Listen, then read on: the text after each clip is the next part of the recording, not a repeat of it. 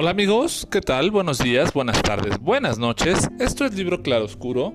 Yo soy Pavel y el gusto del día de hoy, después de varios días de no escucharnos, es que les traemos un gran libro en esta ocasión. Que lejos de lo que te puede enseñar un libro es eh, lo que tú quieres tomar de ciertos libros, ¿no? En este libro tomo muchas cosas que me han dejado muy marcado eh, y pues bueno, la verdad es que otra de las cosas que más me gustó es la editorial. Eh, está sacado en la editorial Impedimenta, que los que saben, pues es una editorial pues sí cara en México, eh, pero edita libros muy muy bonitos. Todos los de Natsume Soseki están en Impedimenta, incluyendo el libro más robado de todas las librerías, La vida de un gato. Este, entonces junto con Detectives Salvajes de Roberto Bolaño, pero bueno, pues ya Roberto Bolaño lo sacaron en Alfaguara, entonces pues ya salió medio chafón.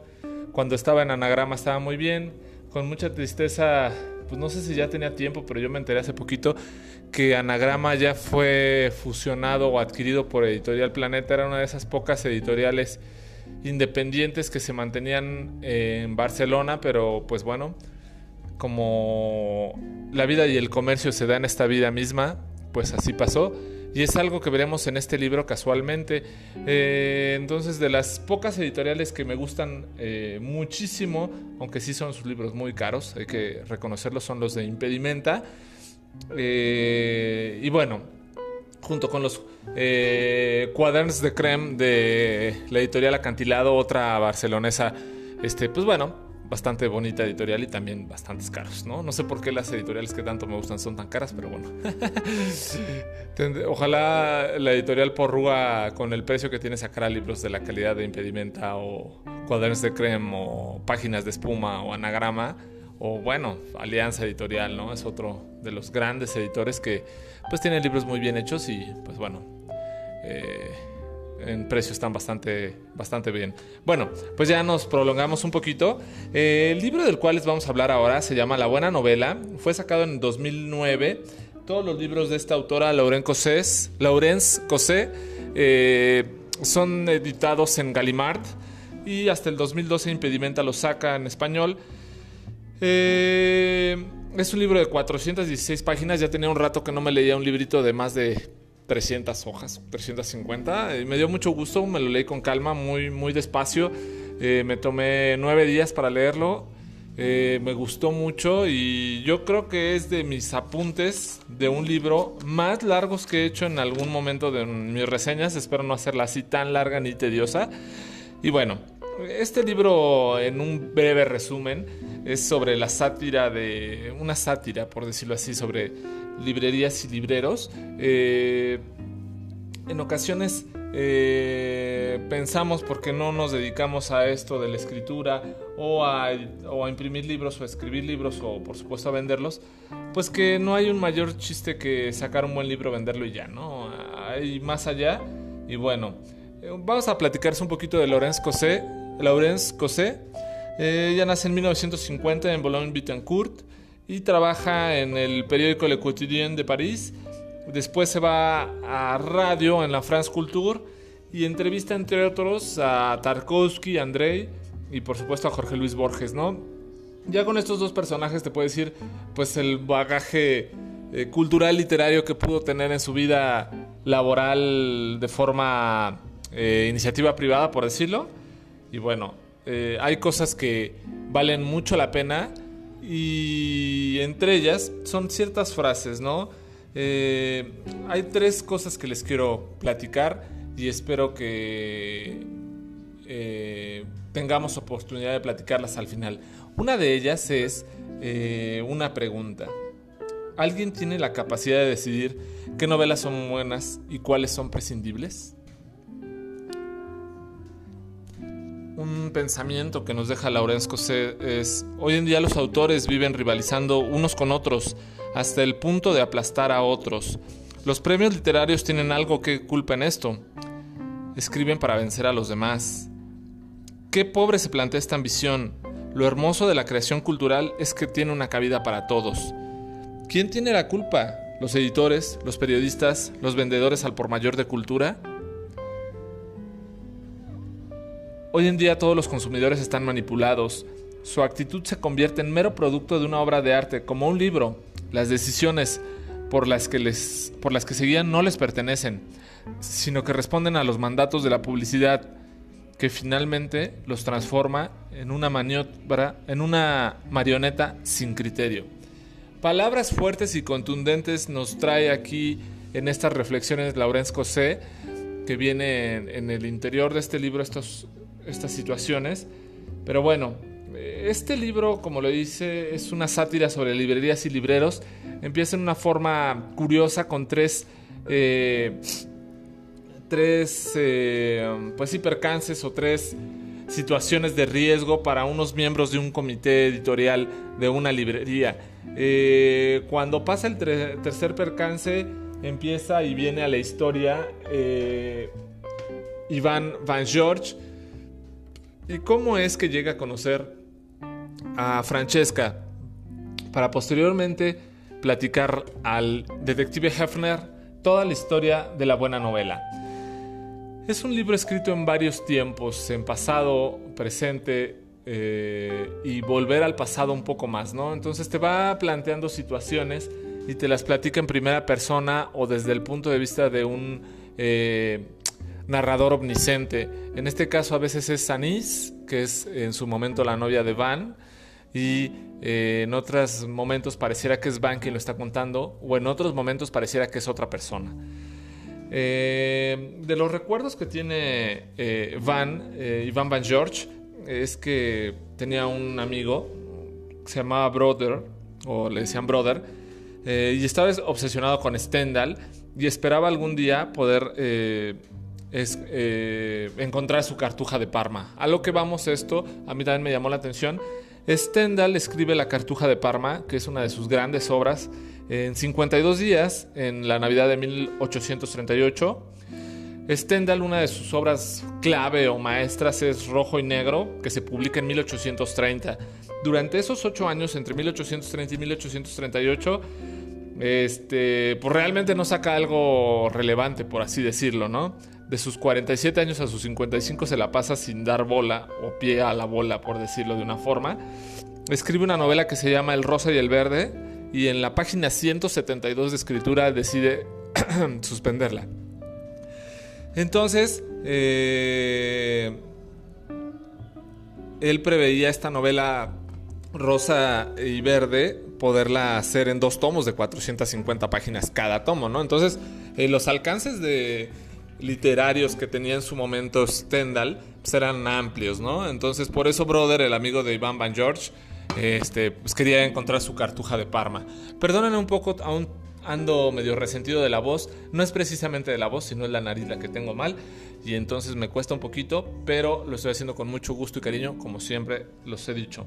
En su momento, Iván Van George conoce a Francesca Aldo Valvelli, eh, pues este Van George deja una librería y Francesca le propone en su momento un proyecto, ¿no? Que se llamaba La Buena Novela. Y pues en este proyecto consideraba eh, solamente tener libros buenos, por así decirlo, o buenas novelas. Eh, el, proyecto era pues tener un consejo editorial por ocho escritores, el cual tendría que recomendar cada uno 300 libros. Eh, y aquí empieza un tejemaneje de cómo escoger esos 300 libros por cada uno de los editores y todo eso, hasta que llegan a una cifra de 600 libros por cada escritor, para que, pues si se llegaran a repetir determinados títulos o autores, al menos se repitiera una vez, pues ya se consideraba como descartado. O sea, no podían tener un libro ocho veces, por decirlo de una forma, ¿no?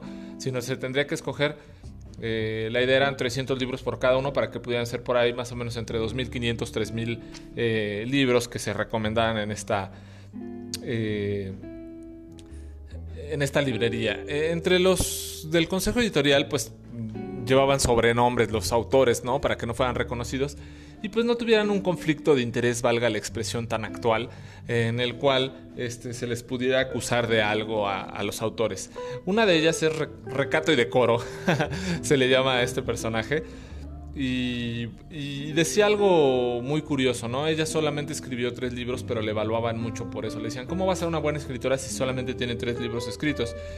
Y ella decía, ¿cuándo se dejará evaluar a los escritores por el peso de producción? Se puede escribir poco y ser un escritor capital. Y esto es sin duda algo que nos pasa mucho. Pensamos que los escritores que más novelas tienen son los mejores y no es así.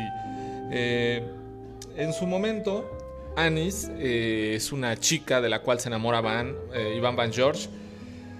y bueno, Anis sabía pues que Francesca e Iván, les digo que esta novela está platicada en varios tiempos, en varias escenas, entonces bueno, en una de esas Anis sabe que Francesca o Iván eran grandes lectores y había grandes escritores en el comité, inclusive uno que se llamaba Legal, que tenía 30 novelas seleccionadas dentro de la bibliografía de los ocho editores.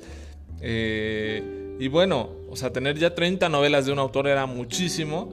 Y eso que él había empezado a escribir a los 40 años. Entonces esto te hace decir o creer que hay autores capitales que, como Stendhal, pasan muchos años de su vida sin poder conseguir algo bueno y de repente se da el boom, el atorón de buenas novelas y algo así le pasaba a Legal. Eh, para Legal pues era eh, curioso esto, ¿no? El éxito parecía nunca llegarle, él este, no se dejaba tribular ni, ni, ni iba a programas de radio ni a programas de, de, televisión, él huía a hablar de sí mismo, ¿no? Y también nos platica en esta misma novela cómo hay autores que pues sin tener grandes obras, pues se la pasan más en los radios de críticos de literarios y cosas así, más que dedicándose a solamente escribir y callar. Eh, bueno, el éxito y el auge de, de, la librería, eh, pues da los tres, eh, los tres miembros que fueron, tuvieron un incidente y fueron agredidos, uno el 7 de noviembre, otro el 15 de noviembre, y Ida Messner, que es Consuelo y Recato, eh, entre el 18 y el 24 de noviembre. ¿no? Estos tres autores fueron atacados sabiendo muy bien sus movimientos. Entonces esto ya se empezaba a ver como un complot criminal o algo así porque les hacía pensar que habían recibido ataques la buena novela de cierta forma, pero ahora los miembros del consejo editorial que recomendaba qué libros tenían que vender, pues ya estaban siendo atacados. Decide Francesca ir con el agente Hefner y es eh, pues a quien le empiezan a contar la historia, ¿no? Aparentemente la historia se la cuentan en dos horas y media, pero bueno, en estas dos horas y media se echan un buen de capítulos en este libro. En este libro son 58 capítulos, como les comentaba, 416 páginas. Y el agente Hefner, coincidentemente, pues había estudiado en la Sorbona Letras, ¿no? Y decía, a mí me pasa con los libros algo curioso. Yo espero mucho, mucho de una novela y me he, decepcionado, tantas veces de una novela que pues no me, ya no me aventuro hoy en día a ojear una novela nueva. Eh, al menos tengo 10 años sin hacer esto. Ya solamente leo clásicos. Eh, llevo 18 meses leyendo a Balzac y esto fue a recomendación misma de Marcel Proust, ¿no? Entonces, es lo que yo muchas veces les he platicado, que los mismos libros te llevan a los libros. Siempre es bueno tener una recomendación pero un libro que te engancha te va llevando a otro libro, a otro autor, a otro pasaje. Inclusive este mismo libro que les estoy reseñando, la buena novela, tiene muchos pasajes de personajes, muchos pasajes de, por supuesto, libros, y, que seguramente si se acercan a este libro los va a llevar a muchísimos libros más. Eh, en su momento cuando empezaban a idear esta buena novela, eh, Francesca e Iván decían que los libros, eh, los clientes que tendrían en su librería no serían eh, de clientes que llegarían a andar viendo qué libro comprar, sino llegarían específicamente a decir, quiero este libro de tal editor, de tal fecha. Y esos clientes esperarían o se sorprenderían mucho si tuvieran el libro, pero si no lo tuvieran también no se sorprenderían porque sabrían que los libros que ellos escogen realmente son buenas novelas, ¿no? Entonces era algo muy ambicioso este proyecto, pero a la larga les fue dando un excelente resultado. Eh, y aquí se va tornando una historia un poco extraña, ¿no? Cómo empiezan a platicar Francesca y Iván la historia a Hefner te hace ver algo más que un proyecto en común, te hace ver algo más que una idea bien apoyada por Francesca hacia Van, sino te hace ver la idea de cuando dos personas se entienden plenamente, logran grandes cosas. Eh, cuando Iván le, da su respuesta sobre el proyecto a Francesca, dice, Me le he pasado 25 años saldando deudas con el padre, con la autoridad, con la sociedad, sin saldar ninguna deuda en realidad, autodestruyéndome. Ya no puedo malgastar mi tiempo. Tengo 45 años y esto me tiene que superar. Es indispensable que este proyecto tenga un éxito. Entonces, Iván Van George deja en manos de una aparente desconocida todas sus ilusiones e ideales y por eso se deciden a hacer eh, la, gran, eh, este, la buena novela.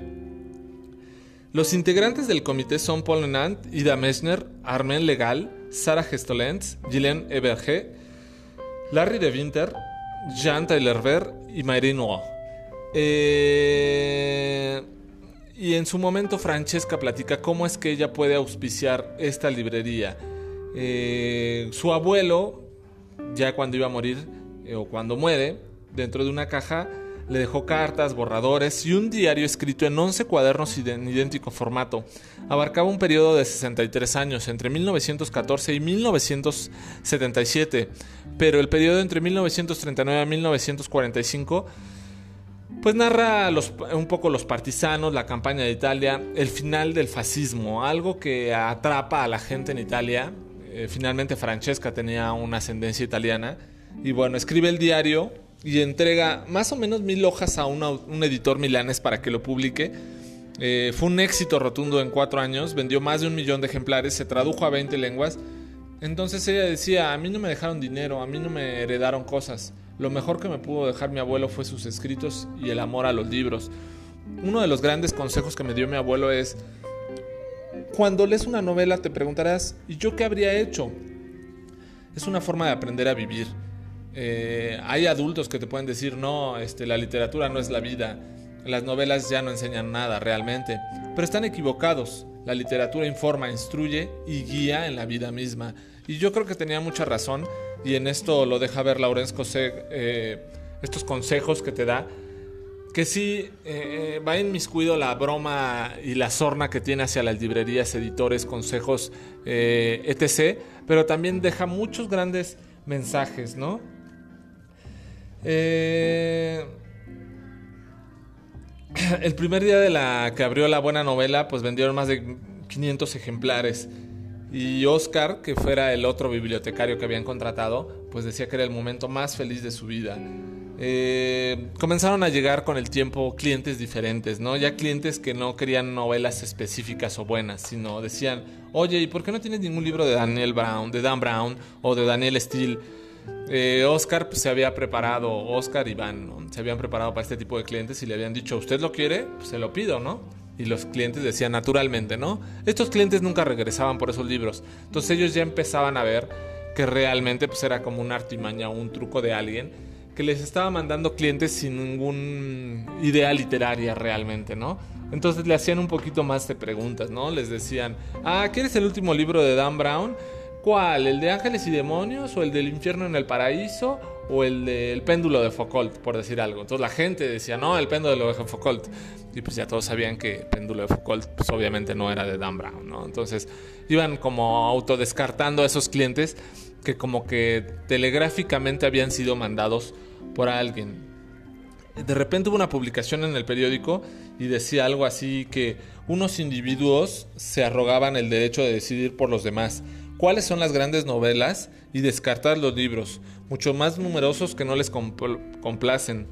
El problema de, fondo que plantean es eh, la noción del valor literario, es que realmente no les dan esa elección, ¿no? Entonces era la crítica que les hacían a, a, la buena novela, pero realmente pues ellos respondían, ¿no? Que el valor literario de una novela eh, pues puede ser eh, distinto inclusive en el tiempo. Una novela puede ser extraordinaria ahora, pero en 30 o en 100 años quizás ya no sea la gran novela. O novelas de antes que no pasaron con gran éxito 30 o 100 años después podrían ser grandísimas novelas. Y aquí es donde se mezcla un poco, me llegó mucho este libro, por la idea del libro claroscuro. En su momento, como sabrán los que llevan tiempo escuchándonos, empezamos con esta idea de reseñar libros descatalogados únicamente, ¿no? O de difícil acceso, por decirlo, que no fueran muy promocionados. Eh, y así empezamos escogiendo libros que no fueran pues, de la mesa de novedades, valga. Y hemos mantenido mucho esa línea, pero también nos hemos adoptado a otro tipo de decisiones y peticiones de nuestra audiencia. A libros que quieren escuchar, que quieren saber un poco más de él, que quieren saber quizá nuestro punto de vista o que simplemente quieren una reseña para saber si vale la pena acercarse a ese libro. Esa es la, la verdad del valor que tiene el libro Claroscuro, que no tenemos una línea editorial por supuesto no tenemos un consejo editorial de ocho escritores, pero sí tenemos esa idea por los libros que nos gustan, que nos llaman la atención, que nos parecen interesantes de platicar y es lo que hacemos. En Libro Claroscuro reseñamos los libros que más nos parecen agradables o que tenemos al alcance o que no son tan comerciales o que no están en esa mesa de novedades, sin decir o sin eh, alejar, pues que hemos reseñado a grandes autores que por supuesto siempre van a estar en una mesa de novedades, ya sea Vargas Llosa, ya sea Haruki Murakami, en su momento Amelino Tomp, eh, eh, por supuesto Leonardo Padura, quizá en su momento también otros autores que, que pues si ya nada más por escuchar el mero nombre, pues ya sabemos que son garantía, por así decirlo, ¿no? Pero no así, creo que todos los libros que hemos reseñado han sido de gran interés para nuestra audiencia y eso es lo que nos eh, identifica un poco como podcast y es lo que nos hace seguir con esto y pensar que estamos haciendo las cosas de forma adecuada. Pero acá, en esta novela que les estoy contando, pues va a eso, ¿no? Que empiezan a atacarlos y a decir, pues ustedes quiénes son, ¿por qué nos están diciendo qué libro leer? Y entonces empieza a pasar algo curioso y, extraño, que casualmente unos meses después de esta publicación le dan una, les da una respuesta muy contundente Francesca sobre esta situación. Eh, y le dice algo así, queremos libros para nosotros que dudamos de todo, que lloramos por nada, que sobresaltamos al mínimo ruido, libro que le hayan costado al autor, donde haya depositado años de su trabajo, su dolor de espalda, su crisis, su temor de perderse, su desánimo, su valentía, su angustia y el riesgo asumido a fracasar al escribir grandes obras. Queremos libros que nos devuelvan el aire a nuestros pulmones. Eso es lo que buscaba eh, la buena novela como librería.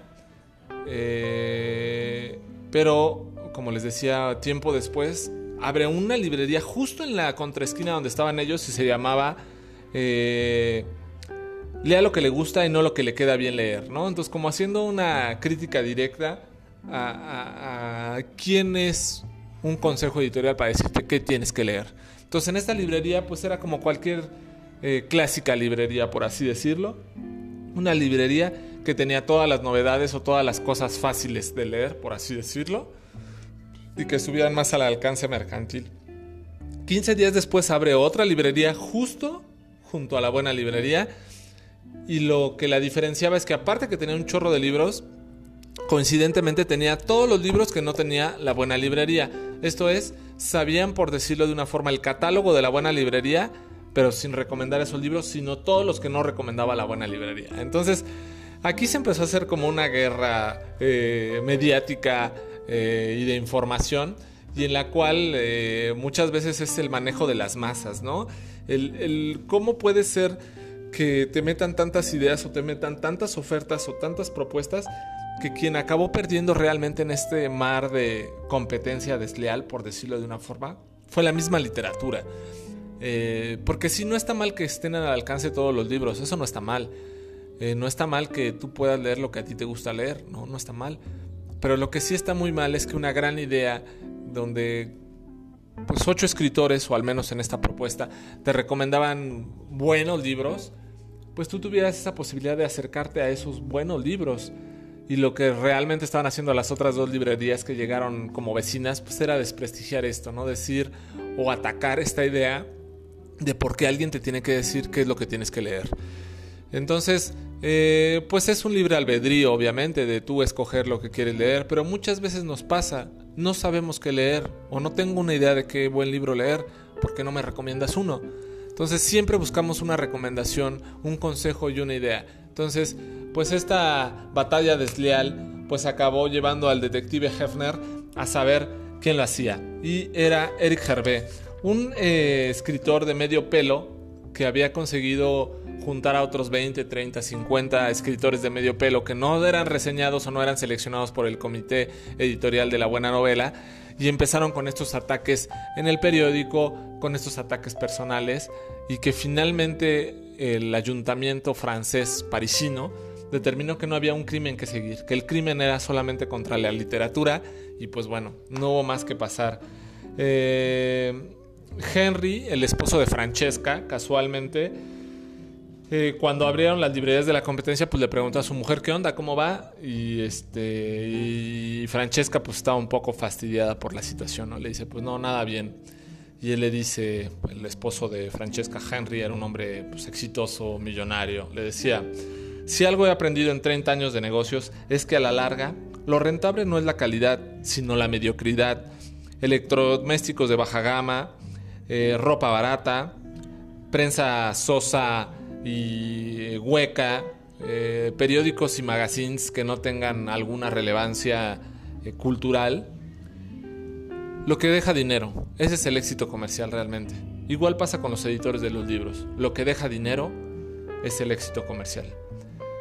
Y pues aquí te da un golpe duro y directo al corazón y al cerebro de que, pues sí es cierto, también en la industria editorial y en los libros, a nuestro pesar, lo que pesa y lo que vale es lo que vende. Y eso justamente es lo que ahora ya casi vamos para tres años en Libro Claroscuro hemos buscado reseñar libros que quizá difícilmente puedan encontrar, que quizá no sean tan vendidos, pero que sí seguramente estarán un poquito lejos de la mesa de novedades y que sí seguramente no tendrán esa eh, influencia mediática que todo mundo recomiende estos libros. Entonces eso nos da tanto gusto y cuando vemos las reproducciones que tienen nuestros libros, algunas tienen poquitas, algunas tienen unos cuantas más, pero es un gusto el saber que lo que estamos haciendo lo estamos haciendo con esa calidad y ese gusto que a ustedes, audiencia cautiva, nos siguen escuchando a pesar del tiempo. Entonces, pues ese golpe que le dio Henry a su esposa Francesca al decir esa frase y le rompió el corazón, cuando yo estaba leyendo esta parte también me rompió un poco el corazón. Saber que los mismos escritores saben que la competencia desleal o la competencia o lo que valora y deja es lo que vende. Entonces, pues bueno. Eh, resulta que Van empieza pues a querer levantar los ánimos a Francesca, que la ve muy decaída ante esta situación. La cita para desayunar al día siguiente y Francesca, después de esta discusión que tuvo con su esposo, se toma un eh, se duerme hasta el mediodía y pues ya toda dormilada va a la cita con Van. Acaba siendo arrollada por un camión. Eh, días después investiga y pregunta a Van a Hefner cómo había muerto Francesca. solamente le dijo que murió de un golpe. No hubo sangre, no hubo partes desmembradas. Solamente fue un golpe seco, contundente, el que acabó con la vida de Francesca. La que dio alas a la idea que tenía en su momento Van. La que enseñó a Van a volar y a creer que se podía tener una librería que solamente recomendara o vendiera buenas novelas. Eh, en su momento, Henry, una vez muerta Francesca, eh, pues le pide el cierre del negocio a, Van y lo que Van le dice, este, pues no, no lo quiero cerrar, te quiero comprar eh, la parte de la buena librería. Entonces Henry, pues gente de negocios, le dice, te la vendo en 500 mil euros pues obviamente no tenían dinero, ¿no? Entonces consiguen hacer un consejo donde piden a todos sus clientes pues una aportación para que todos fueran socios de la buena librería.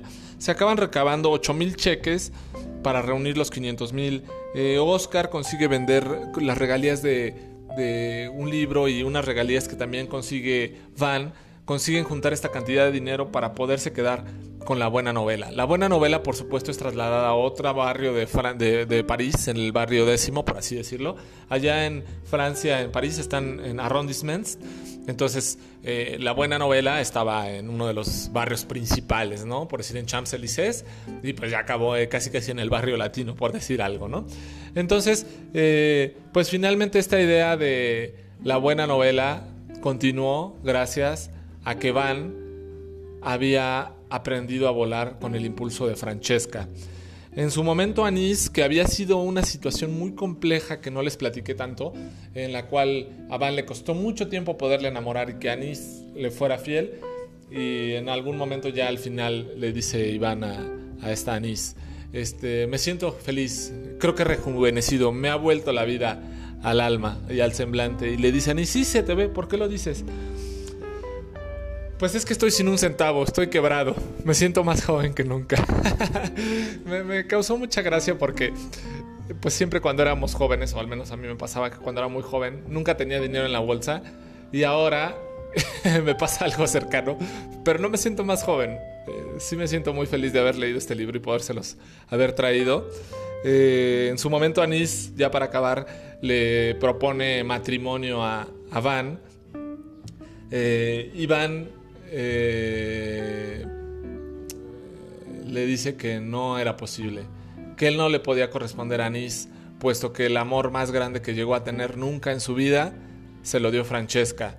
Francesca, entre sus documentos de muerte, había una libreta donde escribió siete hojas justamente con hermosa letra, esperando que algún día la pudiera leer Iván, y le confesó ese amor que le tenía que ella sabía que tenía un esposo y que ella sabía que porque nunca hizo nada Iván se acabó yendo con Anís, pero ella guardó ese silencio y ese respeto y continuó con la buena novela solamente para demostrarle su gran amor a Iván Van George.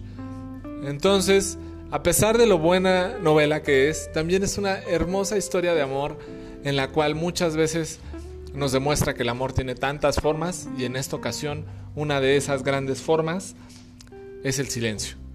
Entonces, la verdad es que me encantó esta novela. Eh, yo sé que ya habíamos dicho que no íbamos a poner calificaciones en promesa a nuestra escucha, que ya no recuerdo su nombre, pero recuerdo que se apellidaba Navarro. pero, pues por supuesto es un gusto decir que en Libro Claroscuro solamente reseñamos novelas y libros que nos parecen buenos. Entonces, sería un poco una apología que reseñamos ahora este libro que se llama La buena novela de Laurence Cosé, el libro claroscuro donde solamente tratamos de reseñar buenas novelas. Espero que les haya gustado, que se acerquen a este libro, que lo lean, que igual que nosotros lo compartan con sus seres queridos, ya sea ustedes o este podcast, con mucho gusto ahí está disponible. Eh, como saben, no tenemos ningún consejo editorial, no tenemos tampoco ningún compromiso editorial y por supuesto tampoco cobramos por esto. No recibimos ni un centavo más que la gratitud de que nos escuchen, nos reproduzcan, se acerquen a estos libros que les estamos reseñando o a otros más y que en su momento haya una interacción con nosotros. Esto fue la buena novela de Laurence Cosé en Impedimenta Editorial eh, por libro Claroscuro. Buenos días, buenas tardes, buenas noches.